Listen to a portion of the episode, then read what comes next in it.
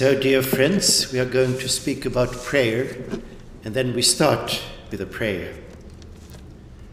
Holy Spirit, come into our hearts and open us for the presence of Jesus in our life, that we may serve him, love him, and adore him. In the name of the Father, and the Son, and the Holy Spirit. If we live in a secular society, there are very few visible and tangible signs of the presence of God. Maybe you think that you live in a secular society, but it's nothing compared with Sweden. When I entered the aeroplane in Europe, United Airlines, the flight attendant made the sign of the cross and said, "Now we are safe, we have a priest on board." That would not happen in Sweden, unfortunately. But still, most of our part of the world becomes more, more secular. And many people have the experience to live in a spiritual desert. Life seems so empty. The daily reality has nothing to do with God.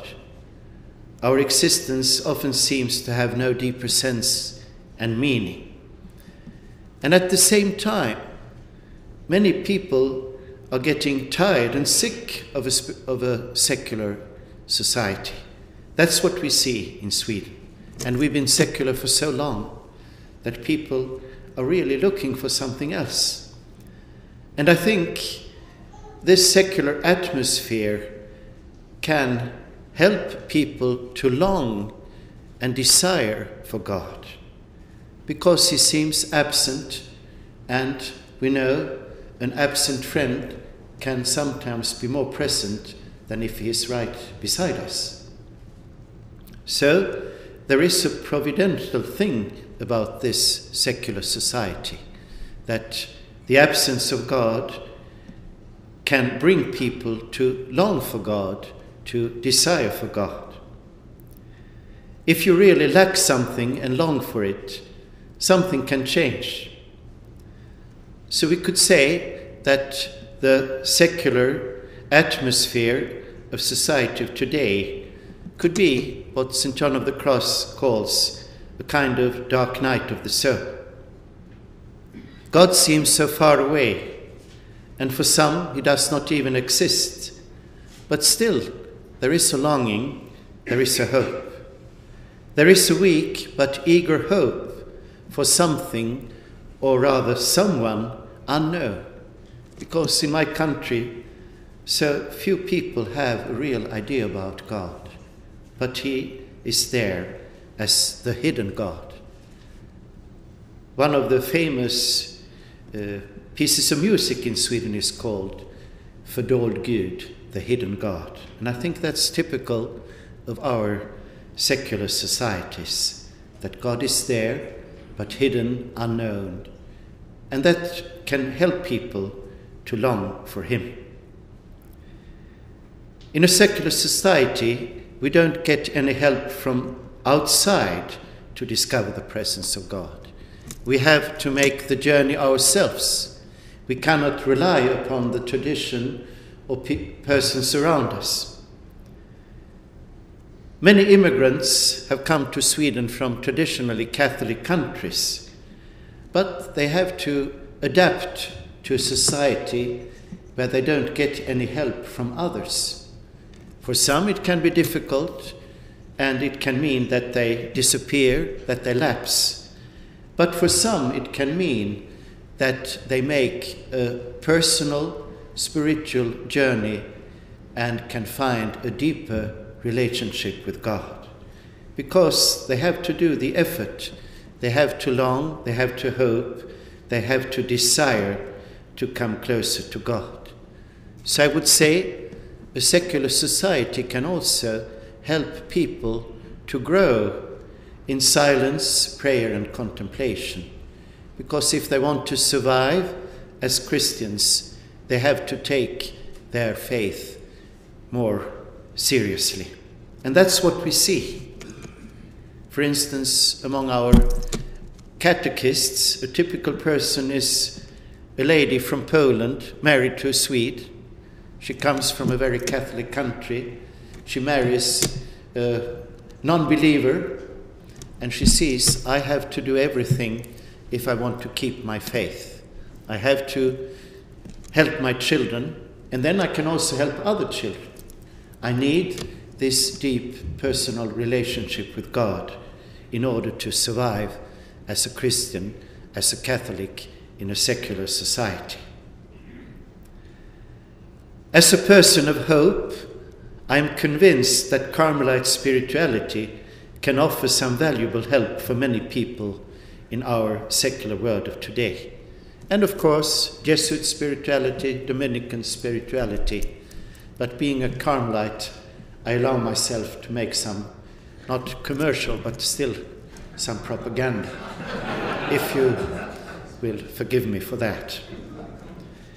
Saint John of the Cross and his description of the dark night of the soul could open many eyes and many hearts to the hidden presence of God in the midst of darkness and absence.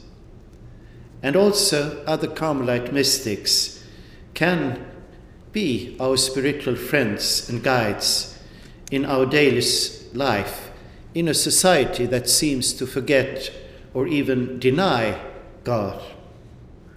Because there is always hope, and hope will show us that there is also faith and love. We know that in our Christian tradition, the three theological virtues are so important in order to bring us to God. They can always help us, even if there is no atmosphere, no people around us to help us. And I suppose you have heard how the French author Charles Peguy describes the three theological virtues as three sisters who are on pilgrimage together with the Lord here on earth and up to heaven. And in many languages you can be named Esperance, Hope, Bob Hope for instance. You can be named Faith and Charity.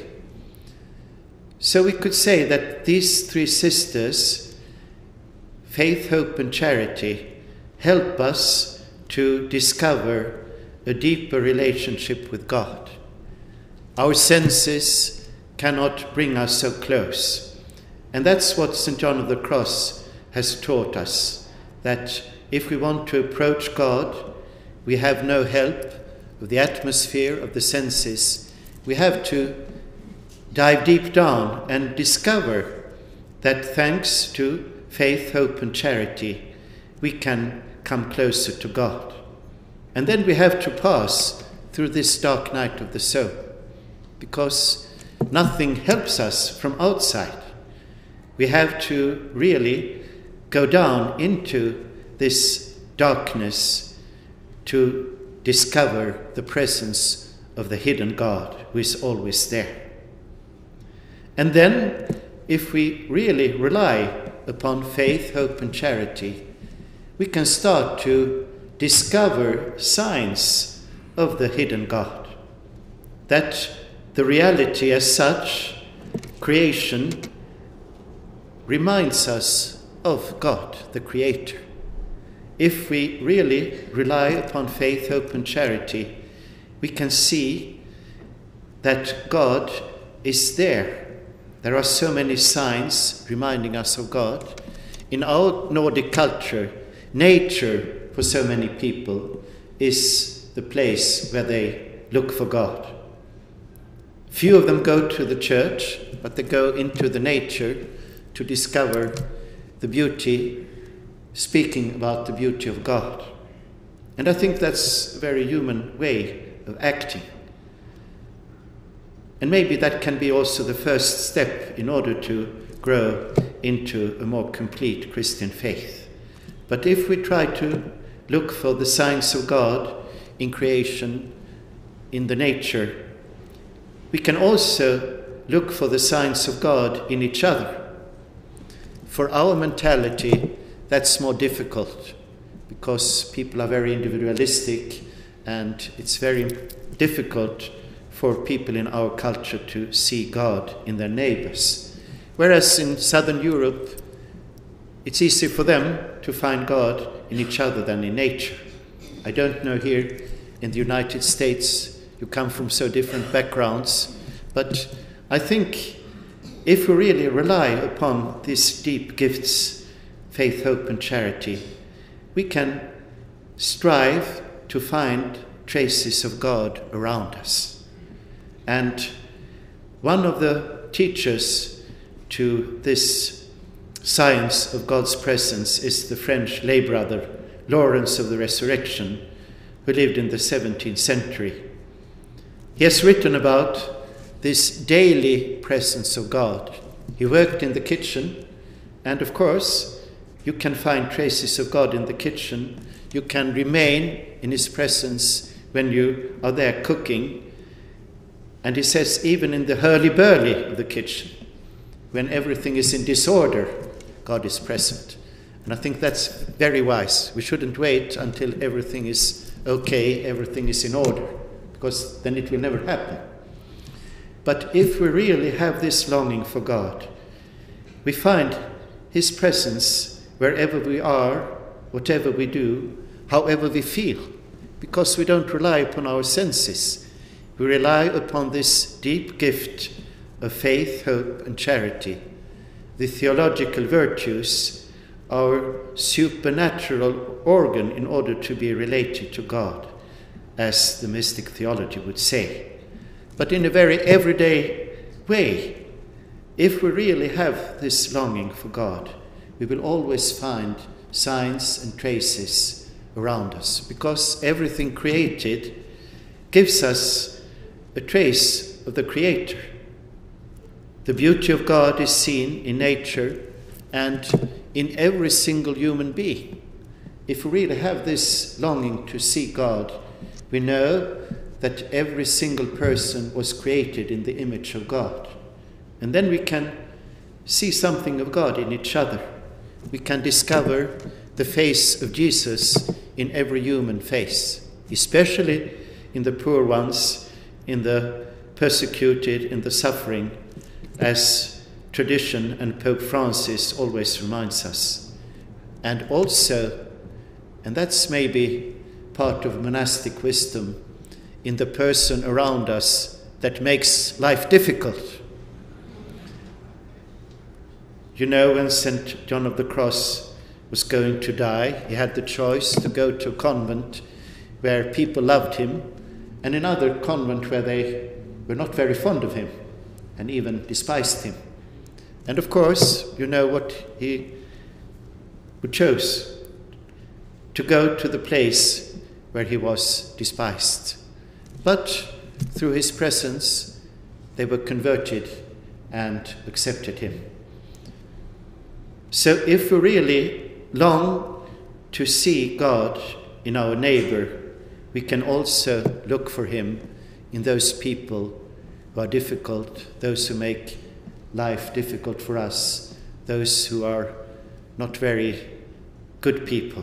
And I think that's very important for our everyday life, that we really long to see something of God also in our enemies, in those who are not very sympathetic to us. Because God wants to meet us everywhere. God wants to come close to us wherever we are, in our ordinary reality. We don't have to look for him in the ideal world, because the world will never be ideal.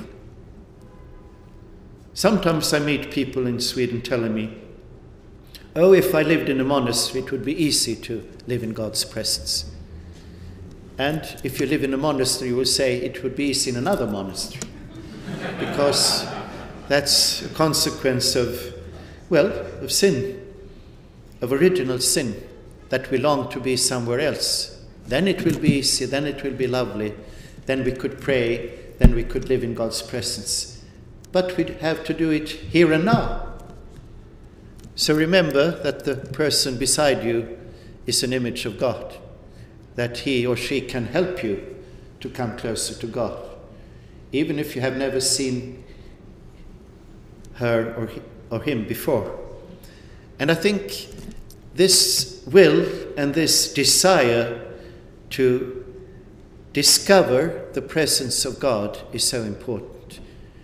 And to do it here and now, not tomorrow, not when we go on retreat, not when people around us are the people we love, but just now, to realize that creation, reality, is my place where I have been placed by God in order to meet him, to see his traces, to adore him, to really receive him into my life. But then we have to learn to use hope, faith, and charity, because our senses cannot help us.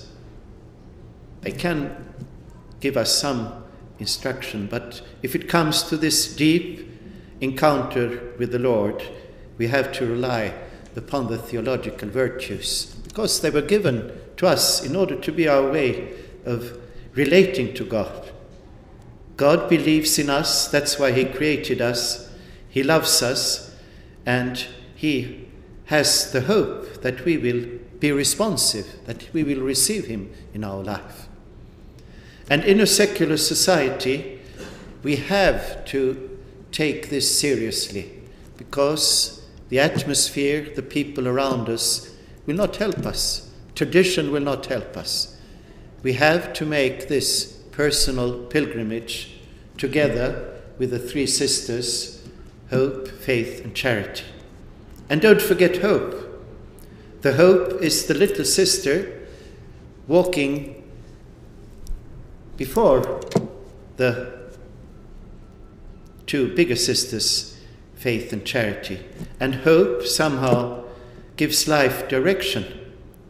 If we haven't hope, we wouldn't do anything. We wouldn't survive.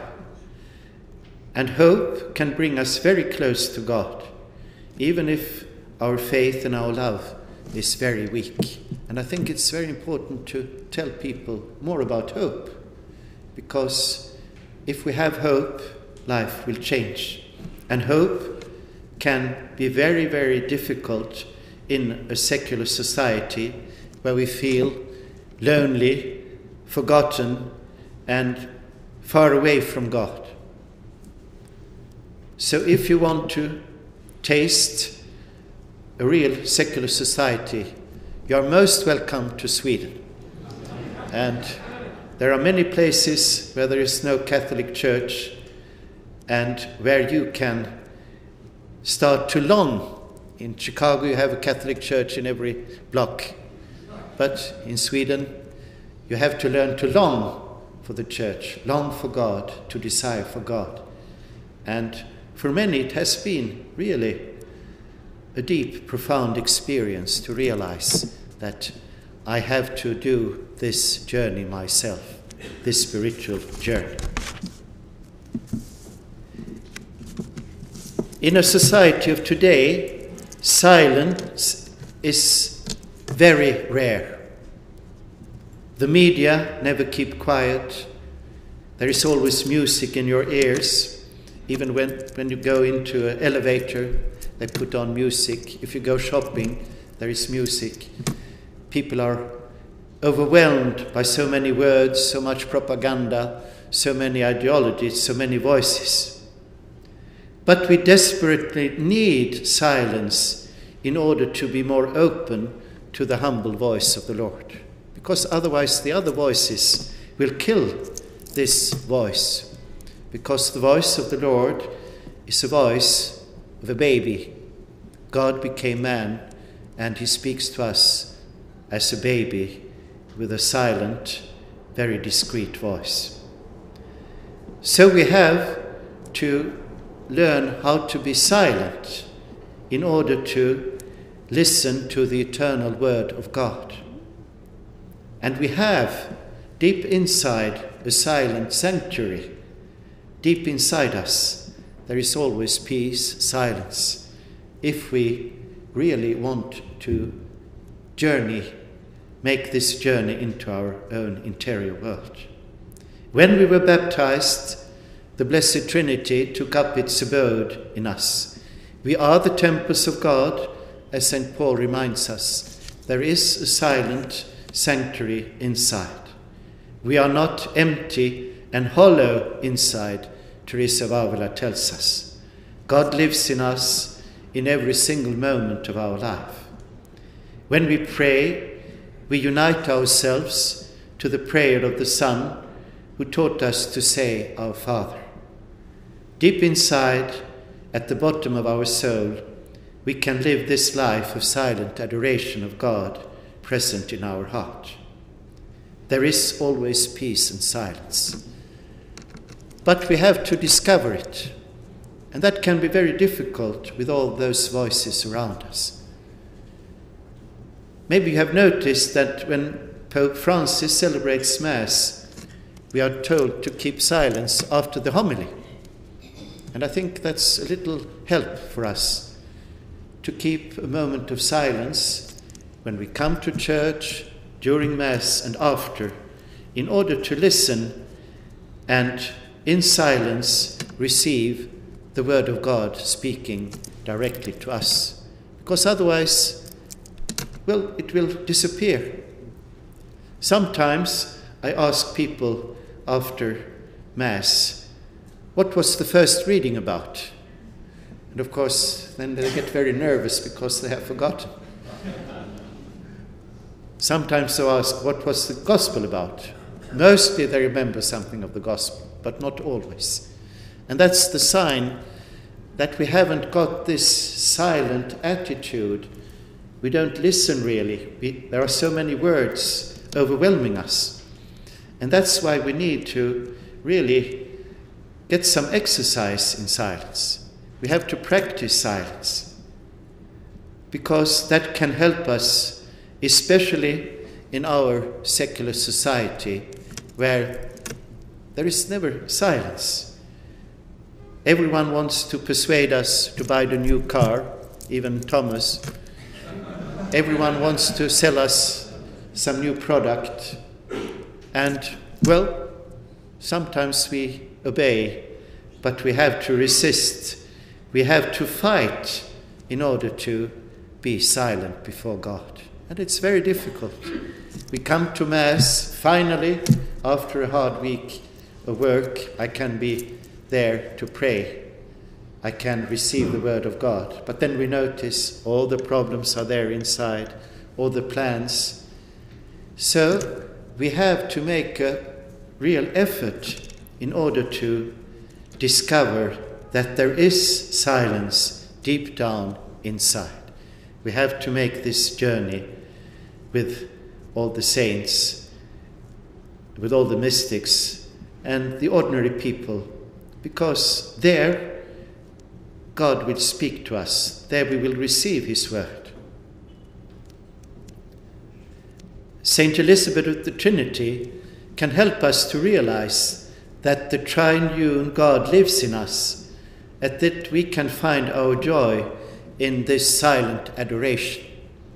I heard there is a church nearby, Saint Peter, where there is uh, perpetual adoration. But not many people have the grace to have a church around the corner where there is always adoration. But we can adore God in ourselves. Deep inside, we can remain in silent adoration of the Blessed Trinity who lives in us, because we are a temple of God. Elizabeth can help us to realize that if we really want to be present to the Lord, He is always there. He lives inside. We can remain in silent adoration there, sometimes just for a little moment. And I think that can be a very beautiful practice, to stop thinking, stop doing anything, and just adore God in our heart. During our work and our leisure, we can be refreshed by this living water of the Trinity deep inside. The well is always there, the Holy Trinity, the living water, and we can receive this grace if we come to silence. But we know how difficult it can be. But over and over again, we can try to be silent in front of God who lives in us. We can find new strength and inspiration. And even in a society where there is always noise, always something, we can really desire to grow in silent adoration. Elizabeth of the Trinity taught her sister, who had two little daughters, that she could adore the Trinity in them when she took care of them. Because her sister wrote to Elizabeth and said, "It's so difficult for me to pray. I always have to take care of these little darlings, and they demand so much of me. So I envy you in the monastery." And people often envy people in monastery because they think there, there is peace, there is silence.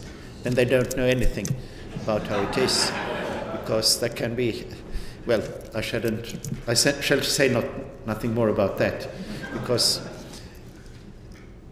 it can be very helpful in the monastery, it's true, but there too you have to fight, you have to make an effort in order to live in silence.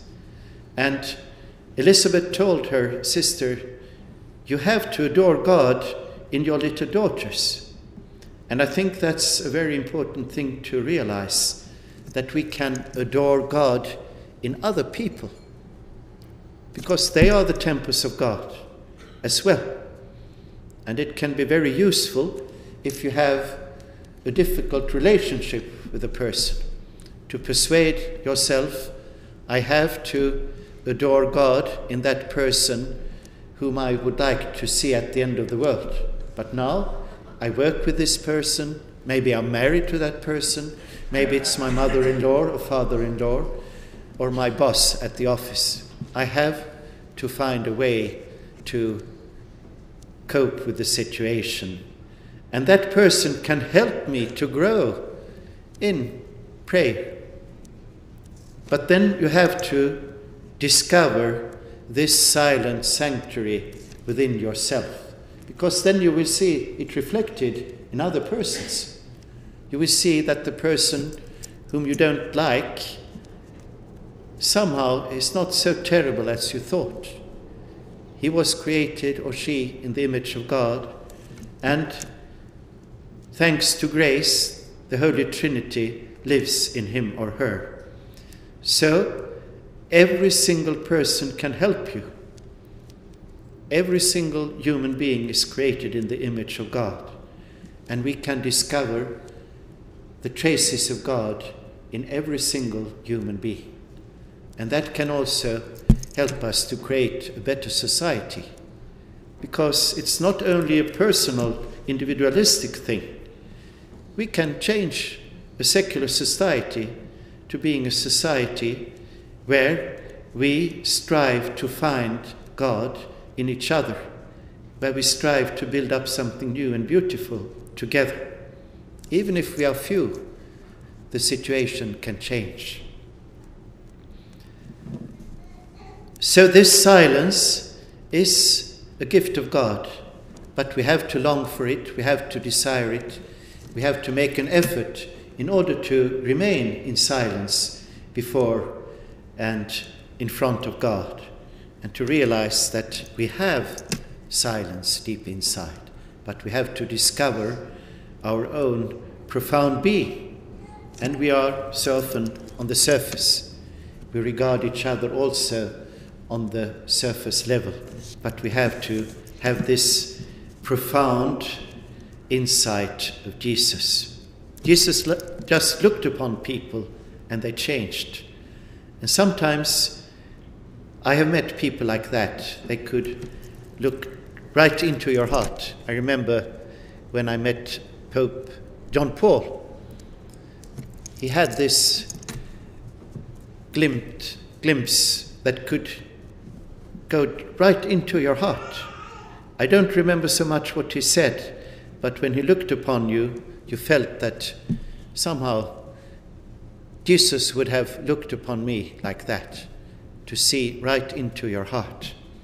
And if we try to live as brothers and sisters, we try to look into the heart of each other to see that this person was created in the image of God, this person is the temple of God. And then our human relationships will change. There will be a profound and deep unity between ourselves. Prayer is above all a gratuitous gift of God's mercy and grace. God is always there, but we are not. God is always offering us his immense love, but we don't notice it because we have so much to do, so much to think about. So I would say one of the most important things in spiritual life is to learn what it means to be loved by God.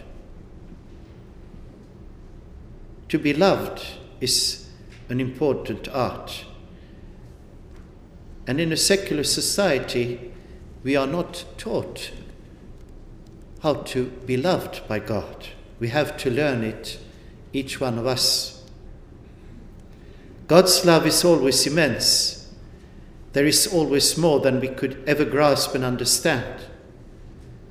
But we have to make the experience. We have to let ourselves be loved by God. It seems very, very simple.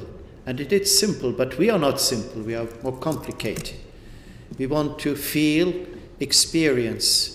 And that's why we have to remain on the level of faith, hope, and charity. Because most of the time we don't feel that we are loved. We don't experience with our senses. But it's a fact that we are always loved by God. There is a constant relationship with Jesus. There is a perpetual dialogue. Jesus has always something to say to us. He is the eternal word. He is never quiet.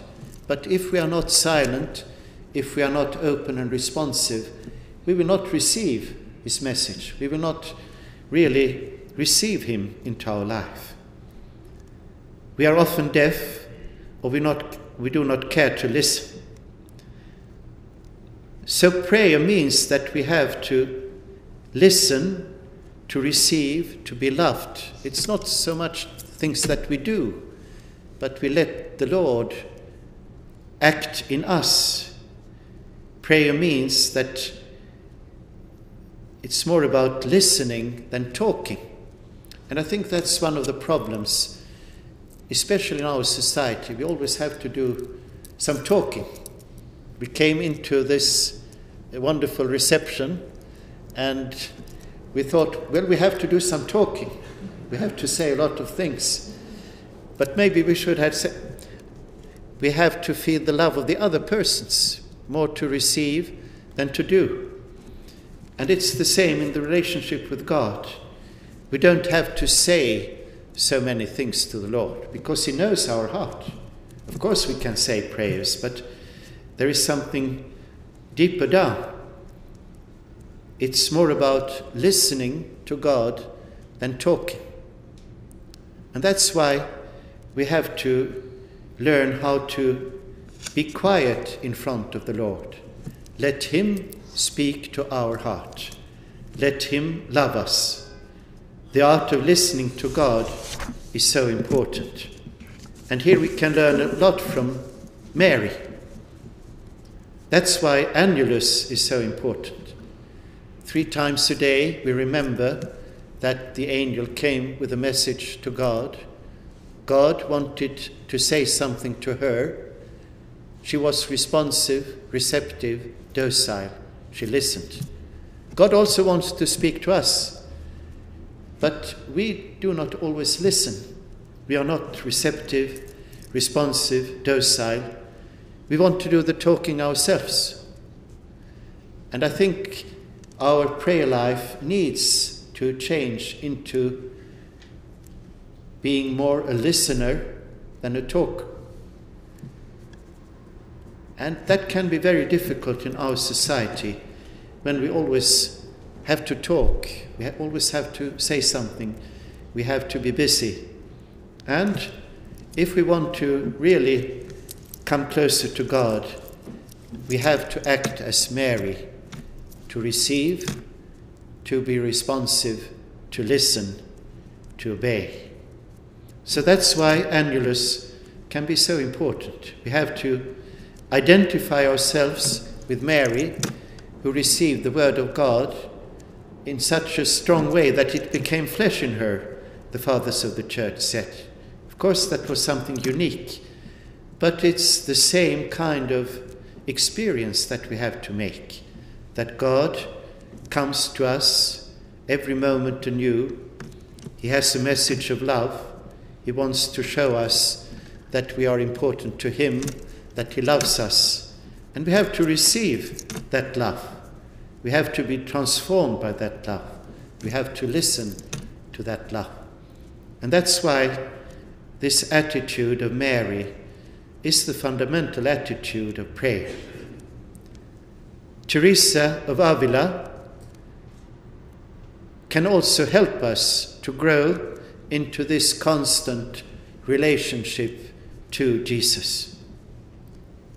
She has helped innumerable people to live in prayer, not just to say a few prayers then and now, but to live in prayer, live in a constant relationship to Jesus, who is always beside us, walking with us through our entire life.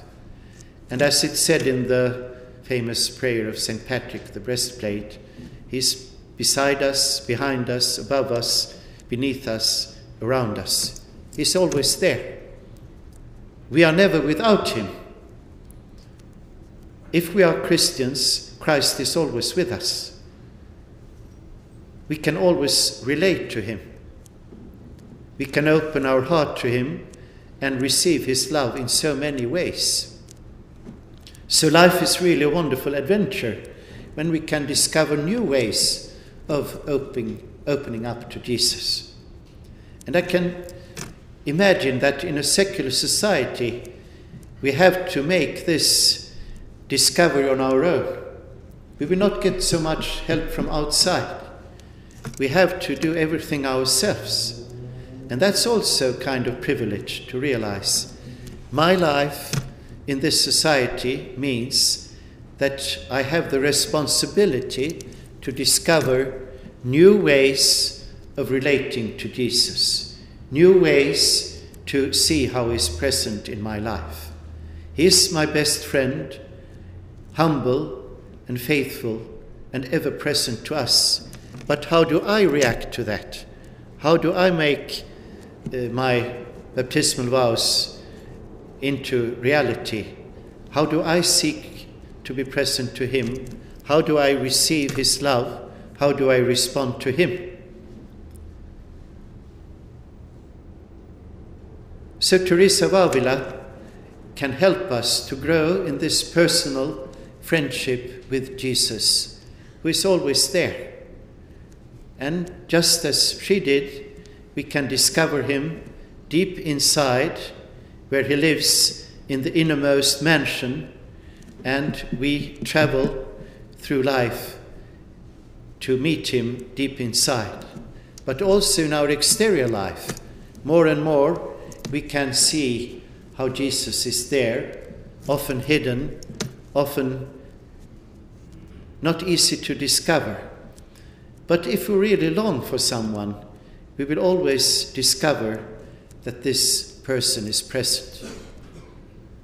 Sometimes those who are dear to us are far away, but sometimes then they are more present, because then we long for them, then we hope that they will come back. And it's the same in a secular society where we don't see many traces of our Lord.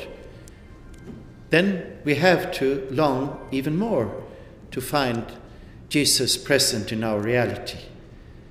And as the people of God, we also have to help each other to see how Jesus is working amongst us. And that's what I find in Sweden, what I call ecumenical friendships. You come to a new work, you are new, you are Catholic, and some of us Cat- we are a bit afraid to tell everyone that I'm a Catholic. Maybe not here in Chicago, where forty percent are Catholics. In Sweden, it's just one percent. And even if you are a foreigner coming to Sweden as a Catholic, you feel a bit shy.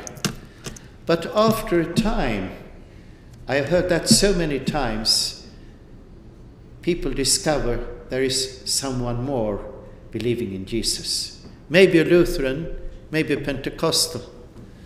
And that creates a kind of spiritual friendship, because then you know there is someone more who believes in Jesus, someone who can help me, and someone whom I can help in order to grow. And then people around us will discover that we believe in God. They will, they will make fun of us. They will think that we are strange.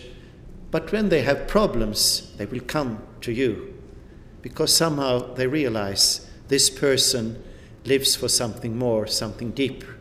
I've heard that so many times in our secular society of Sweden, that it can be really wonderful, because you have to make an effort in order to find someone who also believes in Jesus, and then you will be criti- criticized, you will be ridiculized, you will be sometimes uh, you will get some ag- aggressive uh, words from other people. But behind that attitude, there is always an interest, because otherwise people would just be, well, indifferent. But if they are angry with you, if they speak bad about religion, it's a sign that there is something deep inside.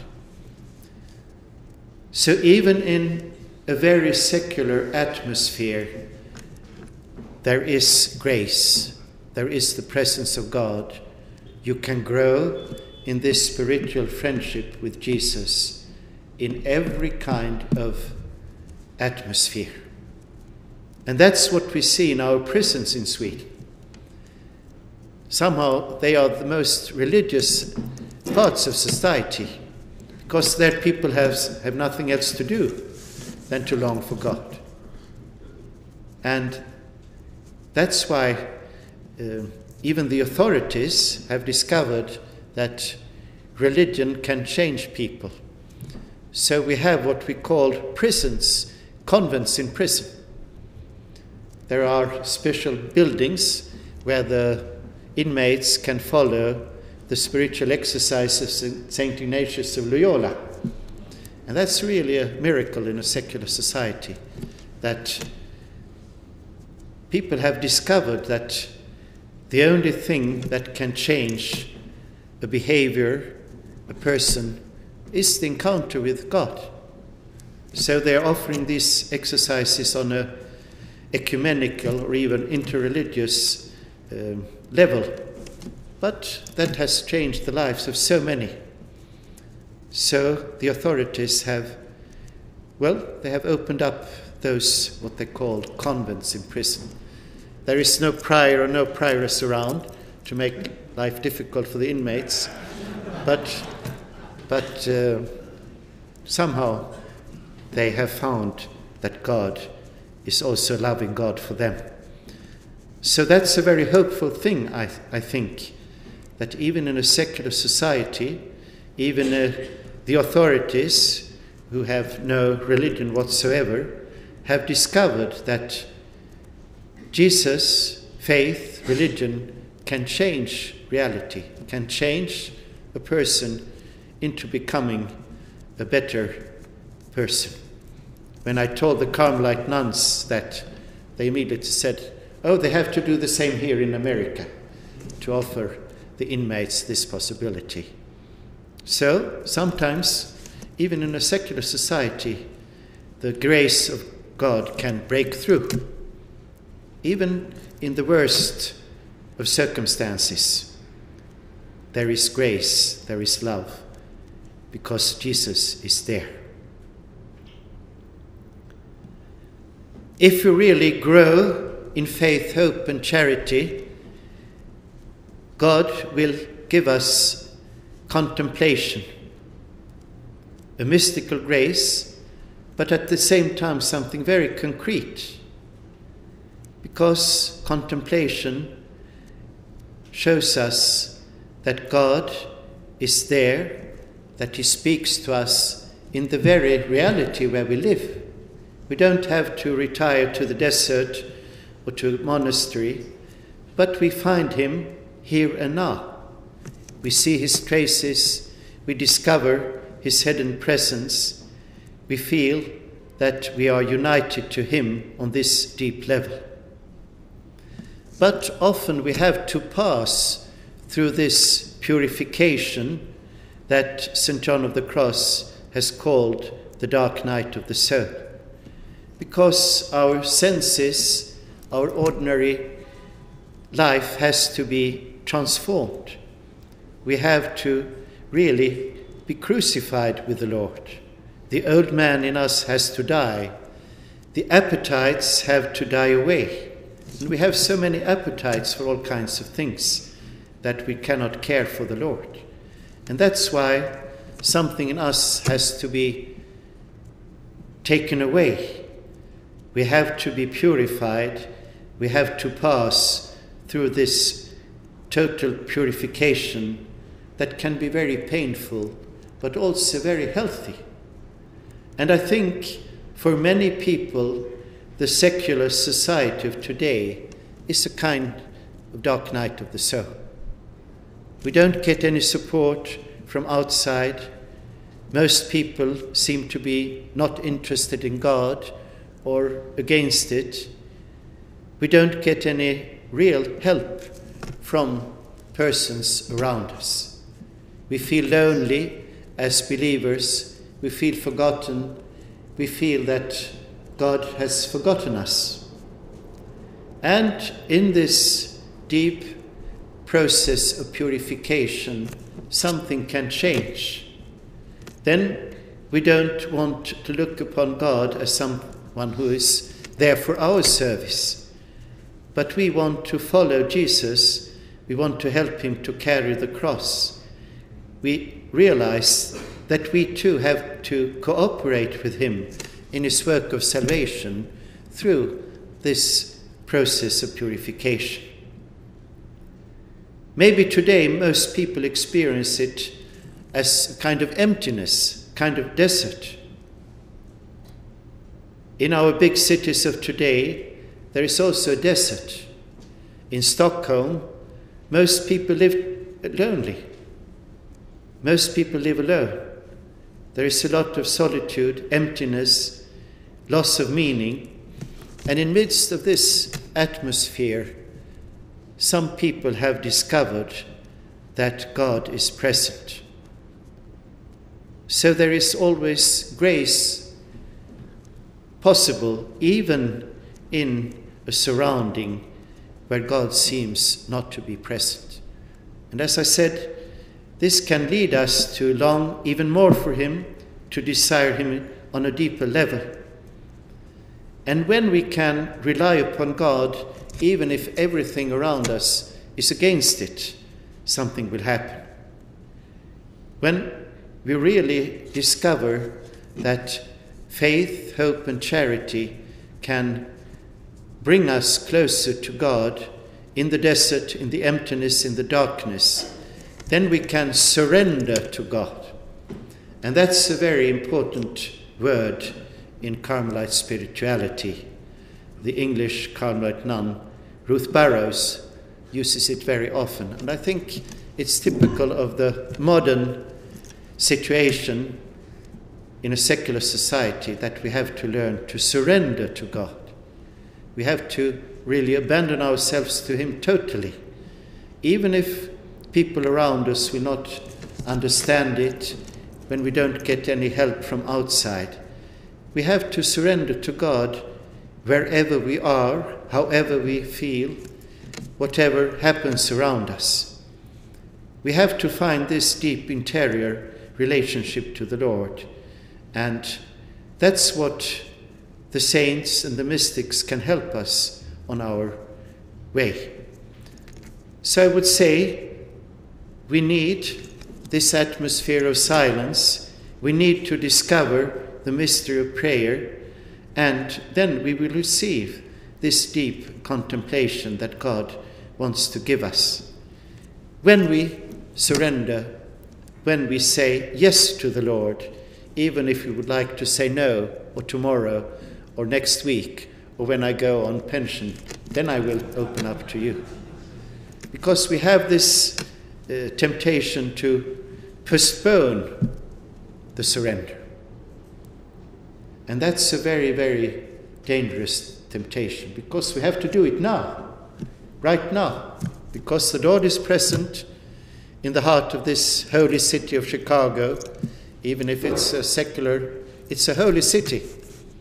It's the Jerusalem of the Lord. And here and now, we can surrender to him. We can receive him in faith, hope, and charity, even if we don't feel a thing.